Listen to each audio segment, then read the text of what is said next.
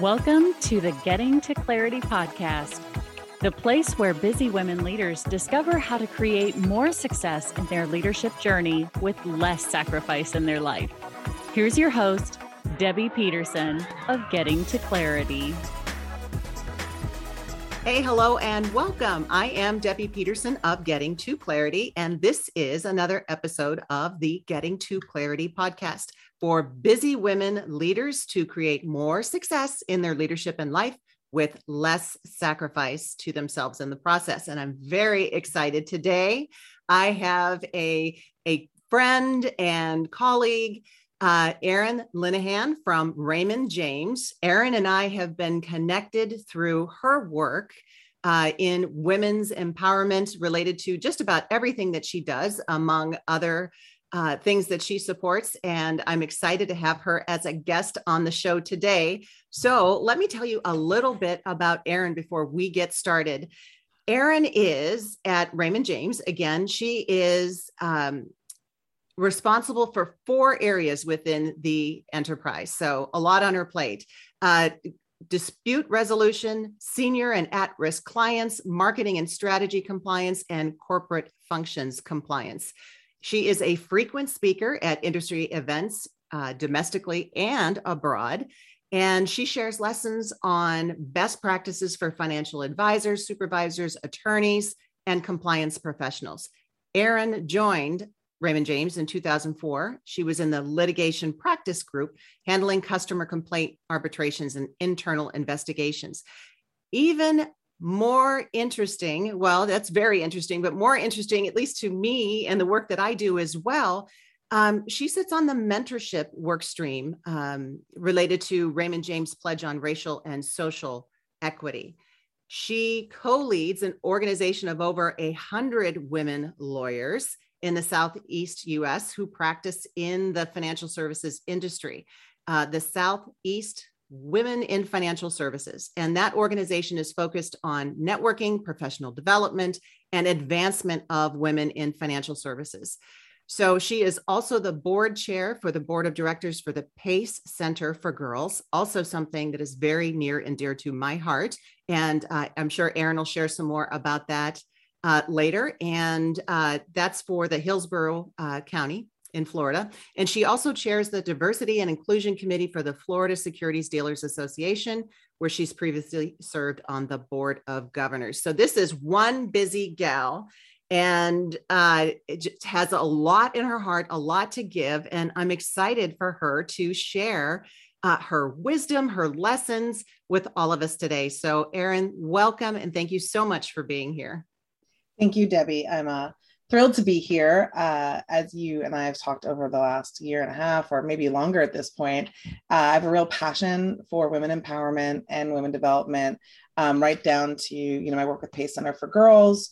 Uh, to to start really at, at the core when, when when girls are younger at the junior high level through college my work with diversity with fsda is trying to reach down into college students to bring more diverse individuals into financial services to then when I was a practicing lawyer with Raymond James, as opposed to what my compliance function is now, seeing a gap for women in financial services, not really having um, connection and and at the time, you, uh, role models and people to look up to, and that's how Swifts came about. And then the, how you and I met was I'm actually the national co-chair for Women Inclusion Network for Raymond James, which just kind of you know flows my my my bottom up or top down. Uh, you know, you on empowering women. So I'm I'm thrilled to be here. I love the work you do. Oh my goodness. Thank you so much. And isn't it interesting that, you know, almost as if everything that you've been preparing for uh, in your adult life, and maybe even before, and we'll get to that in a moment, uh, is just so relevant and so pertinent to everything that's going on today. And yeah. how much it is that you have to add beyond just traditional you know skills and um, other assets that we all bring to the workplace. So I, I, what i'd like to start is um, can you give me a little bit about your background and what it was that got you to where you are today? What are the relevant you know the high points that kind of led erin to be erin in this current environment so, you know, I, am a lawyer by training. Um, and so I went to, I'm from New York. I went to Cornell for uh, college then went to law school in Tulane because I was tired of being cold.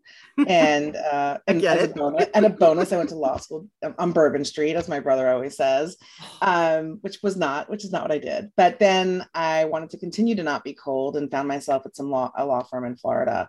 And I practiced uh, commercial litigation for a couple of years at two different firms in Florida and sort of stumbled upon this opportunity at Raymond James to do um, securities arbitrations. And I joined them in 2004 I did that for 12 years for Raymond James. And uh, and, and I enjoyed it. I felt like I was a litigator at my core. It was who I was. It's to a large degree defined me. Mm-hmm. And so when I was given the opportunity to step away from it, uh, to be move into management, it was, I remember there was such a weird conversation when I was like, but can I keep a couple of cases? Like, this is who I am. And mm, identity. Know, kind of looked at me, was like, I thought you wanted to get into management, travel less. Uh, and you know, took a couple days and thought about it and came back and said, "Nope, I'm good, ready to move on." And and haven't have not thought about it for a second since. Um, oh, and that's a big and that transition. Yes, it was yeah. a huge transition. Um, so so from there, I worked into dispute resolution um, with a team that focuses on that. So client complaints, and then I have a team that does senior and at-risk clients. So that's where we protect our clients from exploitation, uh, which mm. is so mm. prevalent right now. Mm-hmm. Even before COVID, but even more so as our seniors are isolated and vulnerable and are getting you know preyed on online and in different ways. So we have a team that helps them uh, protect their money and their assets and educates. And then I have a team that does our marketing and corporate functions compliance, which is part of you know the corporate compliance structure. Uh, so I have a little bit of an island of misfit toys that has been built around like my my skill set and interests, which I, I love what I do. I'm very fortunate to be able to do it. So Island to- of Misfit Toys. Give me what is your favorite toy on the Island of Misfit Toys? I love that movie. I cry every time I watch it. He's an, an adult. But, you know, it's interesting when you know. I always say that you know Raymond James knows I'm like the least fright, flight risk that they have, and that's to my disadvantage because what I do, there's not a job at a different broker dealer that's you know the individual that runs complaints senior net risk clients and marketing and corporate functions. It just doesn't exist. It was something that got built around me being willing and open to take on more work uh, folks on my team wanting to do that work that were that were superstars themselves so they just kept kind of moving around. And um and so if i went someplace else i'd probably maybe do complaints or i might do but it wouldn't be One. this collection yeah and so, which gives you a lot of variety i'm sorry gives you a lot of variety. Yes. Yes. It's very big variety and and largely you know there's some there's some overlay between complaints and senior house clients and that they're dealing with clients and and situations that they're in but there's nothing between that and what the marketing and corporate functions team does. So also has helped me like learn a whole new aspect of compliance in the firm which has been great. Very interesting. So with so many things going on you know broad background uh, just a lot of flexibility where you're at you know the the listeners here are about creating more success without sacrificing themselves in the process. And so i'd love to hear from you what what does success mean to you personally and professionally? What is erin's definition of it so well i'm, I'm, not, I'm going to steal a quote from maya angelou so maybe it's her definition of it but um, i always think of this when i when i was like first started focusing on professional development with a coach this is a bunch of years ago and, you know, Maya Angelou defines success as liking who you are, liking what you do, and liking how you do it. And I mm-hmm. always think of think about that in it's not just about how much money you make. It's not just about if are you at the biggest firm or have the biggest organization, but am I proud of who I am? Do I find what I do exciting and interesting? And also, do I do it in a way that that is true to who I am with integrity and is value based for myself and if those things align then i'm six that's my definition of success it's not um it's not who has the fanciest car for me or that it's whether or not i can be proud of of what i'm doing and that goes you know not just to you know people say the nine to five but no one works nine to five that's not just that's not just for my eight to seven job. that's also in in the out in the outside of that, like what is success is for me. It's you know liking who I am as a mom and liking what I do as a mom and liking how I mom, you know, or uh, being more involved in the community to make a difference for women and uh, for you know diverse individuals and and in, in areas of poverty and things like that that's something i try and focus on as well. I found that i always felt passionately about those things but i wasn't doing anything about it. And that to that end i didn't like who i was. Mm-hmm. in that i had a big talk and no walk and you know i don't remember even when it started probably started when i founded swifts when I said, this is a gap, I've identified it as a gap. I can't stop complaining about it that women don't have a support system and a networking and professional development within financial services for, for kind of this unique niche of being lawyers in that space. And so I was like, I'm gonna, I'm gonna do something about it. And I think from there, when I founded that group with, um, with a woman named Andrea Green, that kind of started to empower me to do more and and and to and how much I enjoyed that to reach out to where I thought I could also like add value, make a difference, and pursue my passions. Yeah, two things that I'm hearing um, in what you said is, you know, one, your definition of success, very intrinsic. It, it is tied to um, how you feel. It's tied to, um, you know, your motivations, and uh, you know, even though you could have a great job earning lots of money and it still could suck the life out of you. And so really paying attention to how you you marry yourself to um, a, a, role or a direction and it's tied intrinsically to who you are which i think is just beautiful. The second thing that i heard is that uh, it walking the talk taking that action you know and and i really feel that that's important because uh, passion the passion that we have as a person the things that bring us joy and happiness and that we're led to we think it's exclusive of who we are in our role um, that it's something that we have to carve out time for when we have a chance a lot of times. But the thing is that pursuing those actively as you are not just identifying it but going in that direction evolves you as a person. It allows you to up level and you absolutely bring that into everything else in your life you as a mom you at work you know you in your community everywhere I, I, totally agree. And, you know, I think that I'm so fortunate to work, work where I do and, and not to, you know, turn this into a Raymond James commercial, but that it affords me the opportunity and supports it to pursue these fa- mm-hmm. passions because they also know, and my managers know that that makes me better at the office. I, mm-hmm. I bring everything I'm getting out of that. And, you know, we encourage that within our women's conference last year, Debbie, that you spoke at, we had a panel on the importance of being involved in philanthropic endeavors, getting on a board, because all the skills you learn there, the creativity, the networking, the relationship developing, all comes back in your eight to six job and and shows up in different ways. So it all leads to um, more success within your professional environment and your personal environment. Um, my son person. this summer, I'm sorry you're one person. You right. know, you've got a professional right. life, you've got a personal life, but you're one person. So right. it can't help but, but affect the others. So let me ask you a question. What is it that, you know, because I know that you are a single parent and, um, you know, obviously you have a lot going on in your plate. With all of that going on, what is it that you protect at all costs or are not willing to um, sacrifice to achieve success?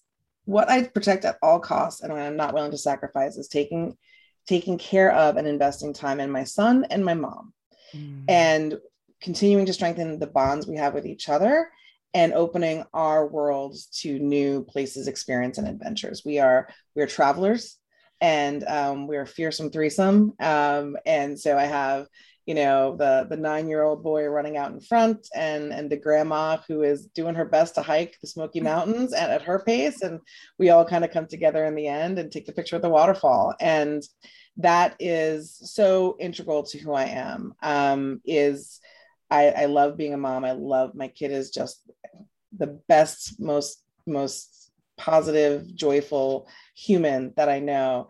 And um, you know, you never know how much time you have left with anybody. And so when I lost my dad a couple years ago, I realized investing in the three of our relationships was more important than whatever whatever adventure or whatever trip we might go on that she couldn't go on with us. So so we i take care of my mom. I always one of my proudest moments in 2020 or so 2020 21 I, I got i got my mom to immunity with without her having gotten COVID. And that was so important to me. I'm such I'm part of the sandwich generation. Yes. And you know, she stayed here in Florida. We shut down together and we made sure that we were able to get her through immunity without COVID because that was my, you know, that was my number one priority that year was was her, you know, my mom and JP and keeping everyone healthy at all costs. So oh, that is that is wonderful. And I'm very happy that your mom got to that place. My mom did as well. And it's funny when, you know, everything shut down last year. Uh, my mom was actually with me in Florida. So, you know, she lives uh, in Pennsylvania but she was with me in Florida. And, you know, really, as everybody went home and worked from home and was trying to figure out the new normal and all those other phrases that we're so tired of hearing of, right. um, but it was the best place for her to be. And I was so glad that I could be there with her and, and, you know, assure her and get her acclimated to this and, you know, make sure she was safe and protected. And then when it was appropriate, send her back to, right. you know, her place because she wanted to be in her place. Yep. And uh, you know, that's that that's a that's a lot. So yeah, you know kudos kudos to you and protecting your you know your tribe. Yeah. and i'd be interested to know because you've just had such an interesting journey to kind of you know finding your own clarity and still discovering more. Mm-hmm. what are some of the biggest lessons that you've um, learned along the way? Are there a few that just really stand out for you that you'd like to share with the audience? Sure. Um, i think one is you know never being afraid to reinvent yourself. And i think when i think about that that is part of that is when i you know left litigation behind. Well first is when i left a law firm and went to this new place to start a whole new practice. Then i left litigation to become a compliance professional which was totally different. I was becoming a manager not a um, i was becoming a coach not a player and and what that was going to look like and the fear that was involved in that. And that I've had challenges. I've had stumbling blocks. I've stubbed my toe and not feeling um, and reinventing myself as a result of that. Okay this this Erin didn't didn't do so well. Like is there something else in here? Um, everyone loves a comeback. I, i'm a big believer in even folks when i work with they they've pissed some people off or they've gone south. It's like we're, we're going to get you back. No one's going to even ever remember that because i feel like i i did that as well. Um, seek feedback and act on it. It's critical. Feedback is everything it's everything. And not um, always easy to hear either you know? people tend to take feedback personally but it is a gift. I mean it is literal gold when it comes to you advancing to the next level. 100%. and to, yeah. And and seek it from many different people. Um it was funny i was prepping for a different panel yesterday on mentorship and i remember um it was actually my boss's boss and she'd given me some feedback on something i needed to work on. And i said to her you know who who does this really well that you know? Mm, and great question. She, she, identified someone on her leadership team, and I said, "Well, that is that is who I will go to for a mentor." And and again, she and me and that woman clicked. So obviously, that has to be authentic to that. But it was like, okay, this is my space that I need really need targeted help on, or maybe it's a strength that a strength that you're trying to focus on. Find that right person, and, and that's I did not ever have a mentor to the last four or five years, again, because I felt like I was looking up and not seeing anyone whose life I admired and wanted to be. And that's changed the landscape as very different now than it was five or six years ago. But always have a mentor and always have a mentee because you learn so much from that experience as well. Uh, don't be afraid to ask what you for what you want. I have found that when I have, and there's a basis for it, and I've done my homework and prep for that conversation, I typically get it. Um, and that's, I love that, that, you know, one, ask. If you don't ask, the answer is always no. But two, right. very important thing that I heard in that was you prepped for the conversation. Yes. Yes. yes. You yeah. know, know, know what you need to know going in, know as much as you can going in and uh, you know even asking for a, a mentor and and people right. have very narrow views about what a mentor is that they think it has to be a one-on-one very exclusive relationship that's time consuming and it doesn't. I mean it could be you popping into that person and saying hey do you have some tips that help me go in this direction? Right. and, and, that's it. You can have a lunch and it's a right. mentoring experience. Right. Yeah. right. So i you know i have someone who i meet with monthly but i also have you know many people who i rely on like you know who'd give good advice about this? And they they literally could be close friends who but there's that moment where we're seeking seeking advice on that. I actually have a really good friend who i see socially regu- regularly and she said would you mind if I put time on your calendar for 30 minutes to talk to, for for mentoring? That we're not sitting there you know chatting having cocktails whatever but that we take on a different role because i think you know you have something that might help me absolutely. You know that's so and that was a friendship that just turned into that but it's still 100% more a friendship. But there's just different ways that can evolve and that can look. Someone that has someone that conducts themselves in a way you admire um, mm-hmm. i think is really helpful. I think also and i had this conversation with a woman um, recently who just had a baby and she was talking about whether she wanted to keep up with a bunch of the different things she was doing. And and i said it is okay to lean out there is no judgment. Sometimes you're all in, sometimes you're kind of sitting up straight, and sometimes it's okay to lean out. and that doesn't mean that that your career trajectory is going to stop or that you've taken off of it. People used to talk about the mommy track. I don't believe there's a mommy track. I think that there is someone may say, I want to I want to focus on my kid and I'm not and I'm I'm leaning out permanently. Don't think anyone really does that. There are just moments. Your career is a um, it's a marathon, not a sprint. So right. there are moments when it's important to focus on something else, but that doesn't change your long game. It doesn't have to change your long game. Um, exactly. You know, and leaning out, it, it, it's just, you know, you do you for what yeah. you need in the moment. And, you know, the, I think one of the things that at least I find with my clients is that as we really delve into all of the areas of life, you know, because it, it may be professional coaching you know for for a woman to get to her next level or you know for someone to really lean into their leadership and and take it to that position that they want to get to. But what we tend to forget is that there are other areas besides just our work and you have to know and understand and figure out where they are in the priority of things. Because if you try to prioritize everything then that's just a recipe for stress. I mean, that is Absolutely. keeping too many balls in the air and it is just setting yourself up for failure. Although there's no failure, there's only feedback, but setting yourself up for disappointment at least. So I right. love that advice yeah. about, hey, if you need to lean out, if you need to downshift, whatever it is that you call call it, then you're doing it for a reason. As long as you're making an educated decision about yes. why it is that you're doing it. And, and right. you know that is the sacrifice part you know sacrifice there is sacrifice in what we do as busy women but when we make a decision for ourselves for a reason that we understand we know what we're doing and why it is less of a sacrifice so yes. you absolutely nailed that point and, yeah. and so erin kind of with the time we have left i know that there are um, things that you are extremely passionate about. And I'd love to give you um, an opportunity to share just a, a, a, couple of things about those. And then I will make sure that I put the websites in the show notes. What is it that you wanted to bring to the listeners' attention that's on your passion list? Oh, on my passion list. Um, I, I assume you, I, assume you PACE Center for Girls, Hillsborough is something we had talked about. Um, not sure when this podcast will be aired, but we are having a luncheon on October 13th uh, called The Journey to Success. And, you know, PACE Center for Girls is a place where middle school and high school girls um, who, you know, I, would, would I think people would classify as at risk girls but we like to call them at promise when they come to PACE. Mm. We turn at risk girls into at promise girls. They are struggling in their school. They might not be welcome in their school anymore. And they come to PACE for a holistic support system. There is emotional support, there is academic support. They, they, you know, they're going to school, the family gets support. You know, um, many of these girls are in foster care or moving around. We make sure that there's food in that home. Um, if we find out that a place where one of our girls are living is had their power shut off, we're going to go ahead and get that power back on. And that's really happened via donations and things of that nature. PACE Center for Girls is funded by the DJJ, Department of Juvenile Justice, as well as the school districts that fund the money for the student that's um, going to school at PACE Center for that period of time.